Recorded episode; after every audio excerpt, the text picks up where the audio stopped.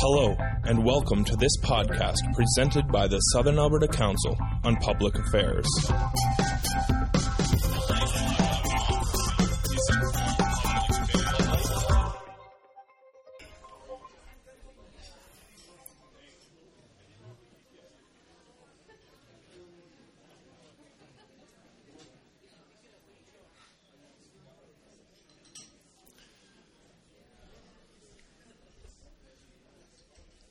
Good afternoon.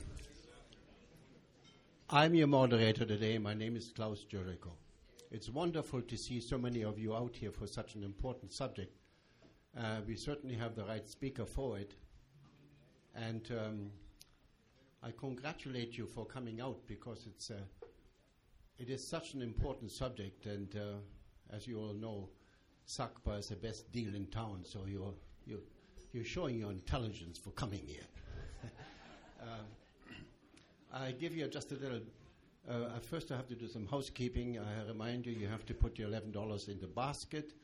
Brian, you don't have to put any money in, uh, and. Um, uh, the, uh, this is a voluntary organization. Please consider buying a membership from Lisa. Uh, cell, turn off your cell phones. This uh, session is recorded. So the rest of the announcement will be made at, at the break. So now I will let quickly tell you how this uh, session came about. I uh, last year I took uh, the course from Brian at um, at the university in human neuropsychology, and uh, I said to myself, "Oh, I got the right man for SACPA." Uh, but why did I think so? because I'm very interested in complex issues and complex systems and what he was telling me in those lectures was certainly very complex. We're talking about the brain, the brain of all species. And um, complexity is all around us. In the terms of uh, power supply, internet, financial system, health service, you name it, it is all around us. Well, who's driving all these complex systems around us, it is us who's driving it. Well, it's not only us, but it's this thing up here that's driving it. And it is a complex system. So now we have a complex system with all these variables, each driving all these variables in all these other interconnecting complex systems. So no wonder once in a while things go wrong. So this is how this came about. So let me now introduce uh, Brian, Professor Dr. Brian Kolb. Uh, he has been at the university for 37 years. He's written five books. He tells me his uh, uh, um, uh, course book is now being revised for the seventh time. He gives lectures all over the world. He has published more than 300 uh, papers. Now, where these people find the time to do all this, I have no idea. I tell you one thing the taxpayer isn't getting a really good deal on Professor Kolb.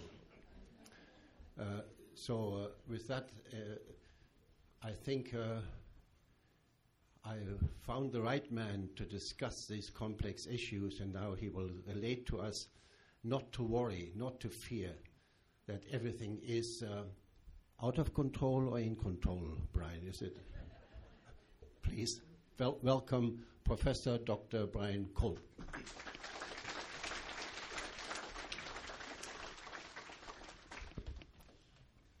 Thanks, Klaus. I have to point out that he did come to my course, but he did decline to write the exams.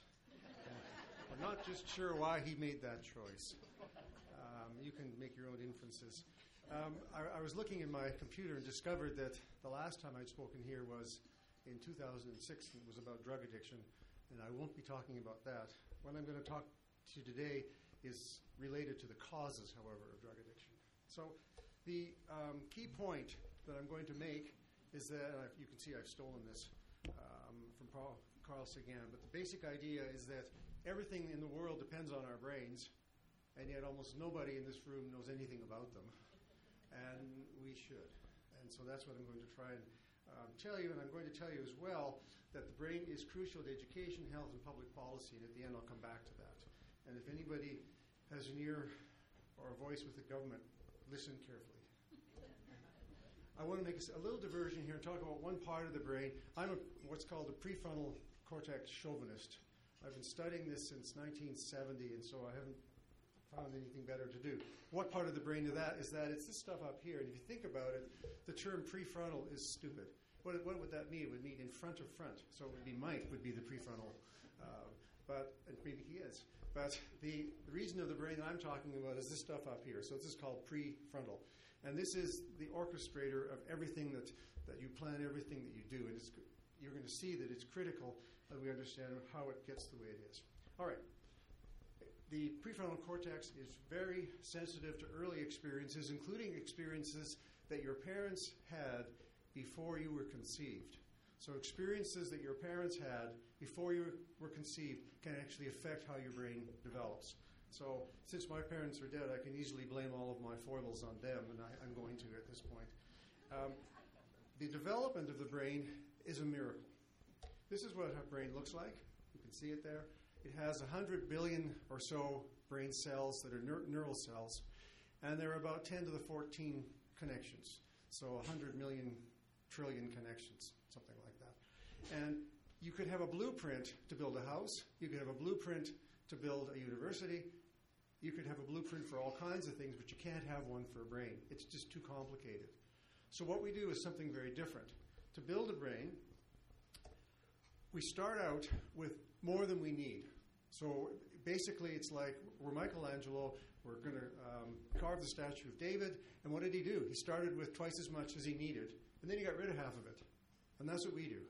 We start out, started with twice as much brain as we need, twice as many cells as we need, and we get rid of half of it. And it's the getting rid of half of it that makes us who we are because we don't all get rid of the same stuff. And you're going to see how that works.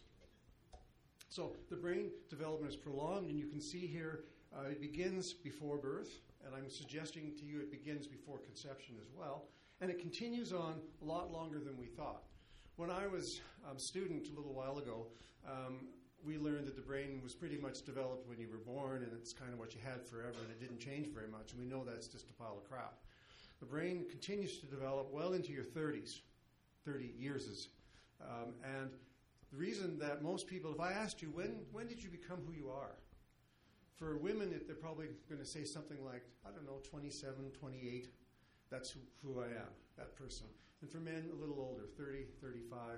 That's who I am. It's a little scary that the university hired me when I was 28, so I was just a child. Um, but I didn't know that.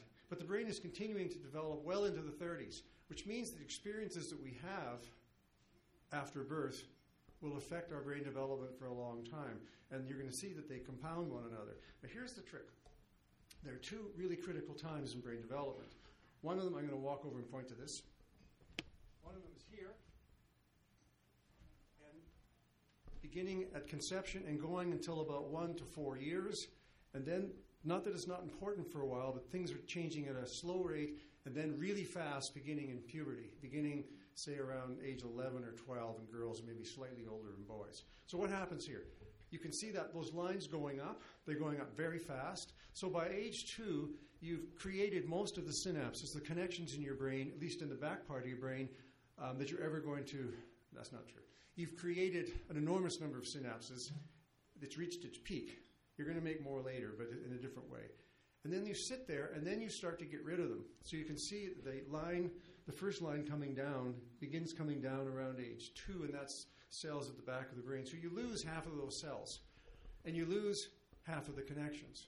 Now, for the prefrontal cortex, the stuff up here, you don't reach your peak until about age three or four or maybe five, depending on your developmental rate, and it starts to drop around age 11 or 12 the rate at which you lose those connections is staggering. You're losing at the peak around 100,000 connections per second.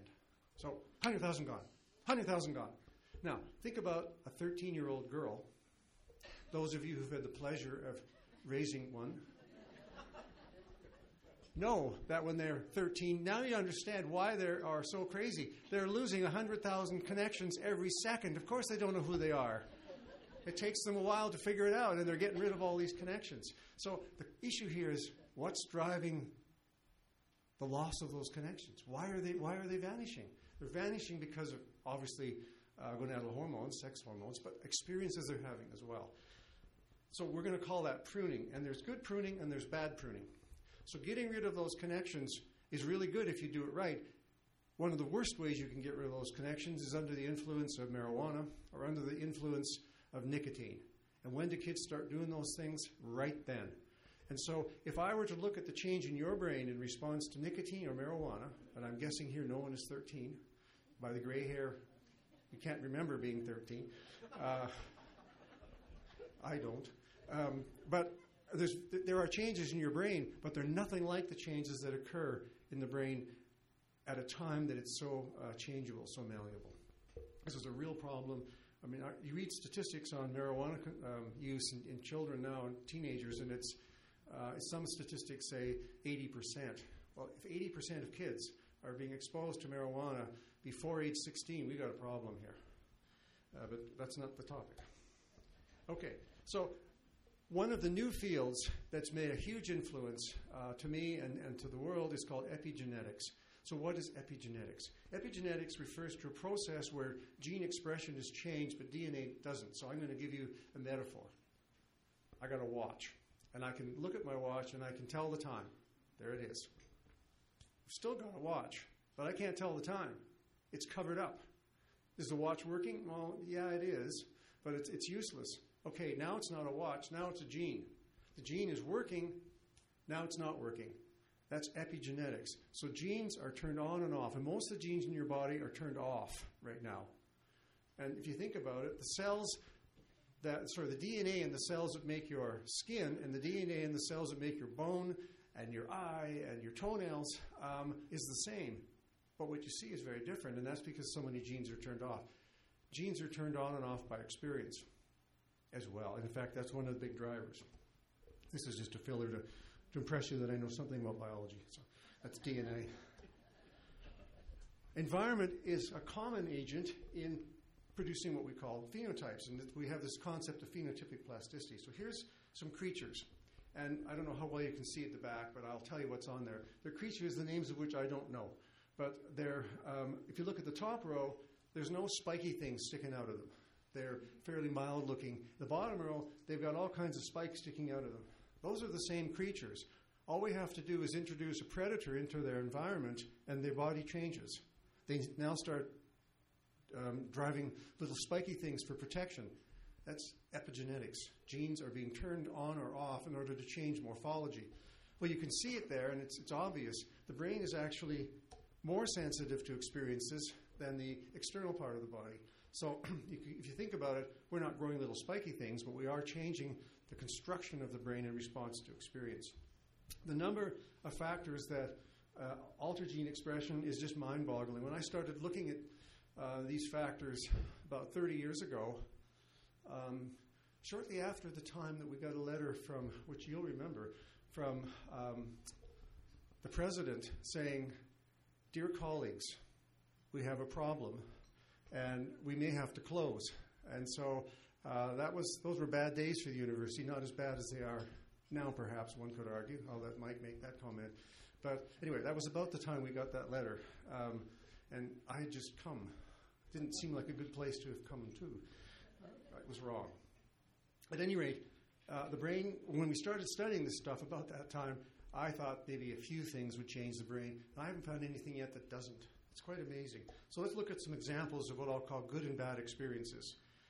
This is neither good nor bad. This is just an experience. So there's a little a story here. Terry Robinson was one of the first students who worked in, a, in what has become a neuroscience lab. He worked with Ian Whishaw beginning in 1972. And um, he later got famous and he's at the University of Michigan. And the University Alumnus Association gave him an award for Distinguished Alumnus of the Year. And Kathy, you remember Terry, I'm sure. And so what happened was um, he came and gave this talk, and he talked about how addiction was related to uh, chemistry.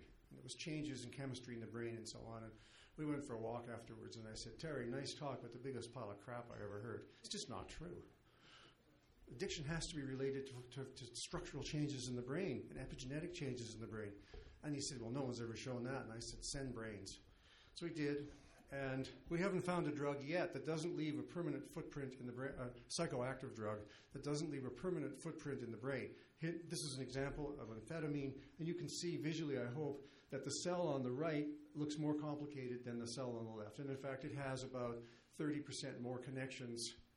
Um, the one on the right has 30% more than the one on the left. So if you expose yourself to amphetamine or marijuana, or nicotine, you get a change like that. Now, different kinds of drugs do different things. The key thing here is that it's related to changes in gene expression. So, it's what's happening. This is an experience, and this experience is changing your brain.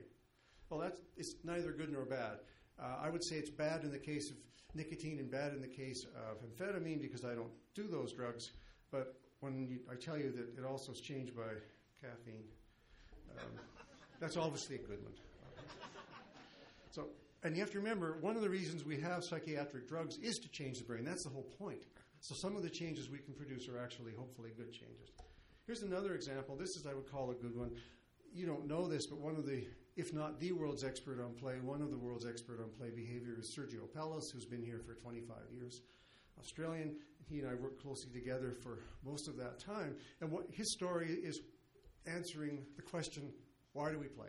All mammals play, most uh, vertebrates play, and they ha- must have some function. And you can see here two rats playing and some kids playing. Now, if you're rats, it, rats play the same way that cats play. So rats will try to nuzzle the nape, the back of the neck of the other rat.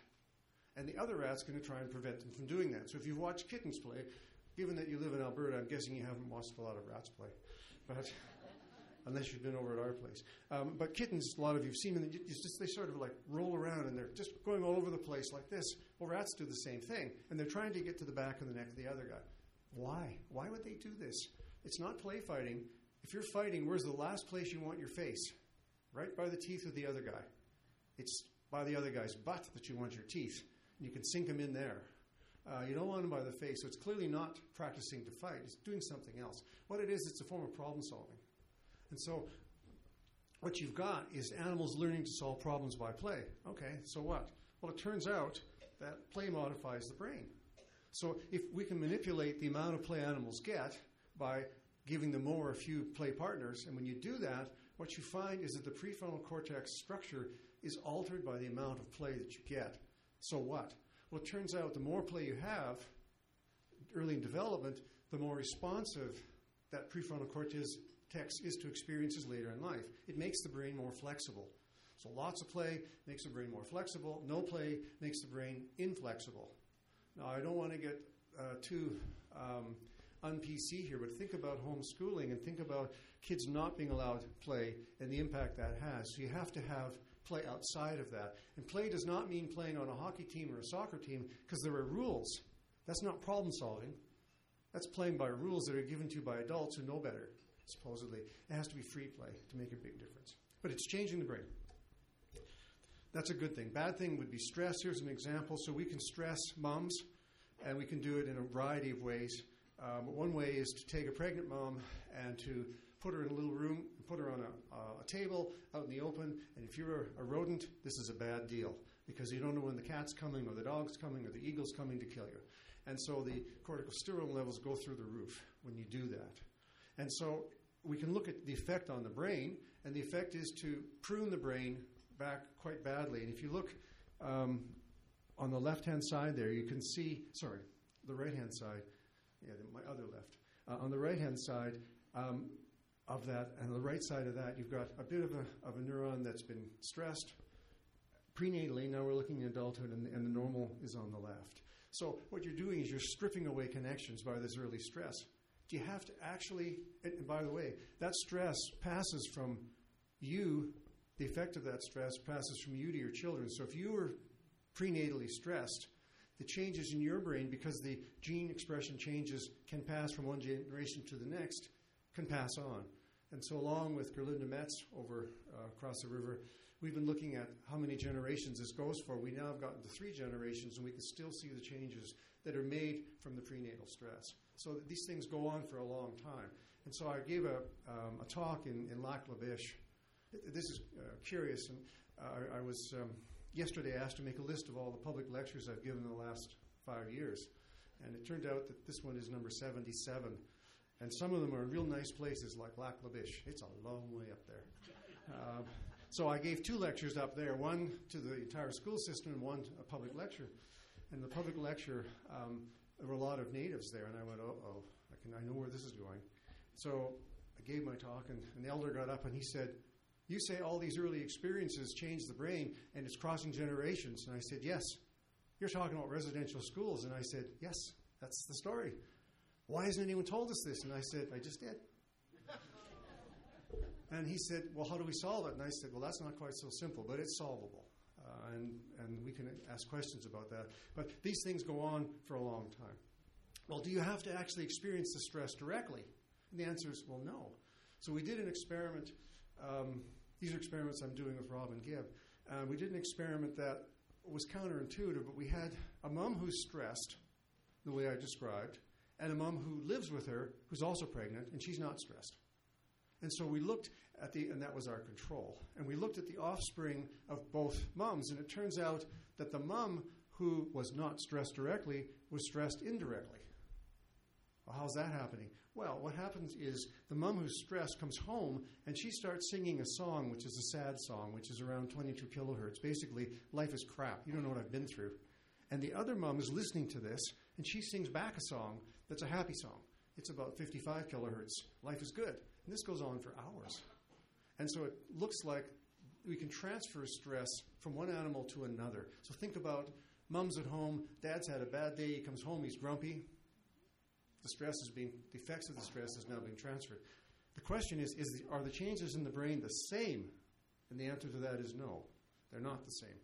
Uh, can they be reversed eat more easily in the indirect stress? Yes, they can. So that's a good thing. Uh, but nonetheless, they're there. What about early brain injury? The brain is really sensitive to being born vaginally.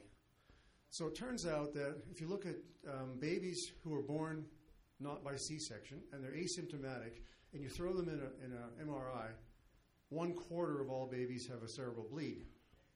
One quarter of us had a cerebral bleed. We did pretty well in spite of that. The brain is really resilient to this, and these are mild ones. But of course, we have cerebral palsy, we have lots of things related to early um, ischemia.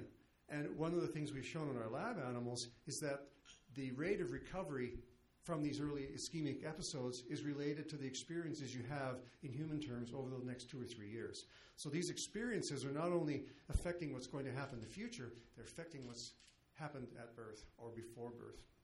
Uh, head injury I throw on, threw on here, uh, such as concussion. Uh, concussion in toddlers is, um, and in uh, children is not a good thing. It's more common than we realize, and a good reason why kids are wearing helmets. Although um, Bruce McNaughton in our group had a, a, baby a couple of years ago, and I gave this talk over there about early head injury. His baby was three months. Next thing I discovered is he had the baby wearing a helmet all the time, and I said, "It's not really that bad, Bruce. You don't have to do that." So the outcomes um, are affected by early experiences and related again to epigenetic changes, which is what I said. Why do we care about this? Why do we care about these changes in the brain? If the brain is changed, it functions differently, and we are different people. So these early experiences, and especially the prefrontal experiences, um, have a profound impact on who we are. There's a wonderful study done by a guy called Vincent Felitti, and he has a wonderful phrase. He calls it turning gold into lead. And basically, he had an obesity clinic, and in the uh, context of this clinic, he would ask people about their childhood and discovered that everybody has a story. And he discovered that people have more aversive childhood experiences than you might expect. And so he started to study it. And what he discovered was that it, it, you can predict health at 50 years of age.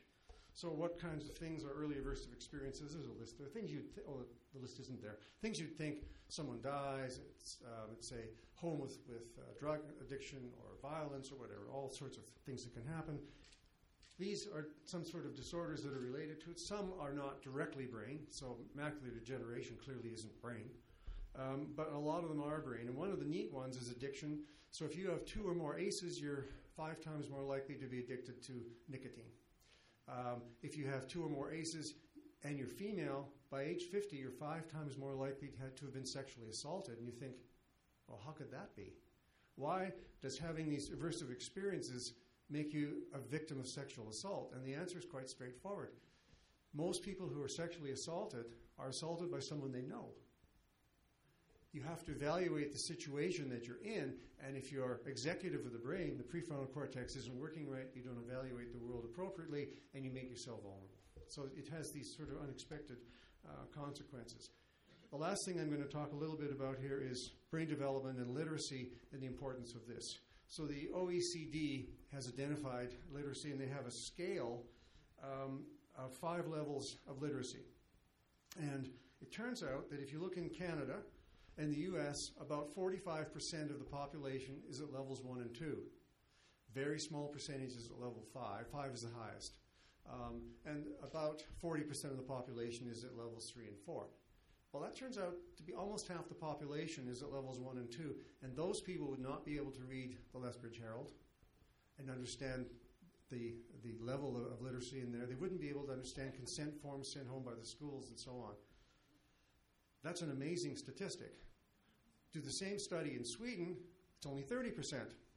Are Swedes smarter than Canadians? In one way, they pay higher taxes and they pour money into early childhood education, early child development programs. Well, if that's so true, can we look around the world and find a better example even than Sweden? And we can. Turns out that, and I'll get to it, Cuba is the, is the uh, best example in the world. So, why is literacy so important?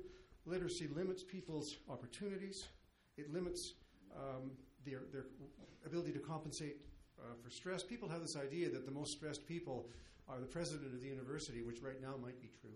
But in general, the people at McDonald's may be more stressed because they're not literate. They're, it, it's difficult for them often to, to deal with the uh, environment that is around them. We, stress is in here. Stress isn't out there. It's in the, it's in the brain. You make it up. Um, low literacy is related to health. So the higher your literacy, the better your health. And it makes it dif- difficult to access parenting information. Here's an interesting statistic. If we look at children at three um, months of three years of old, or three years of age, 36 months, we can look at how many words they have and we can put them in groups. So we have kids who know about 1,200 words versus kids who know a lot fewer. So the lowest group there is about 400. That's a threefold difference in, in the amount of words they know. If we look at these same kids when they're 11, the difference has become much, much bigger. The kids who were high now have larger vocabularies than the mums of the low.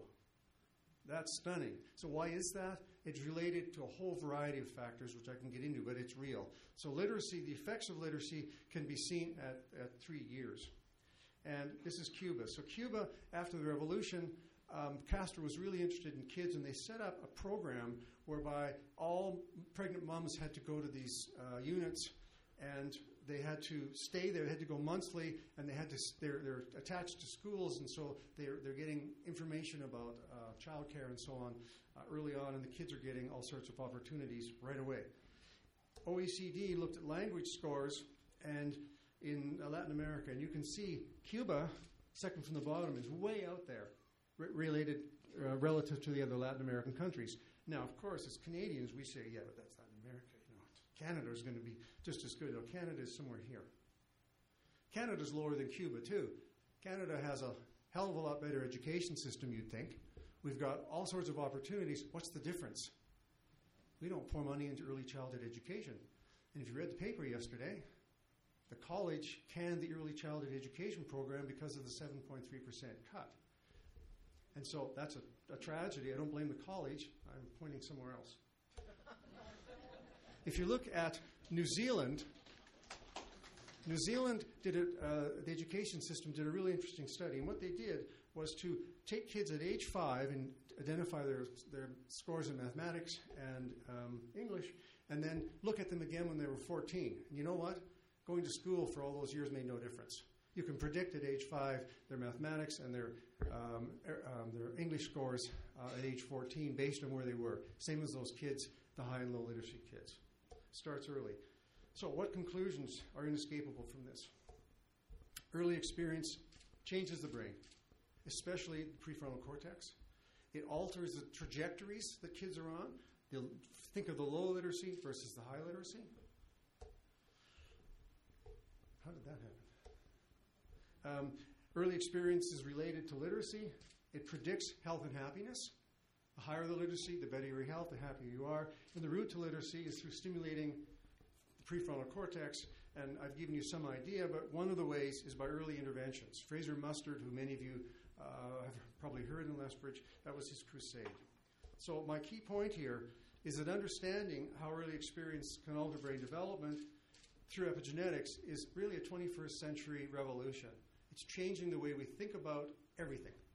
And the implications for public policy, um, for law, medicine, and education are profound. And I think that um, anyone who thinks that we shouldn't be pouring money into early education programs, and that includes the federal government, the, the uh, Martin government had a plan. I'm, I'm not pushing either party, I'm just saying they had a plan to, for early childhood education, and the conservative government says, no, we'll just give all the parents a couple hundred bucks. No, no, giving them a couple hundred bucks isn't the same as having a program. And that, that isn't the way you do it. You have to have people who are well trained. If you look in Sweden, the people who are teaching these three and four year old kids have degrees.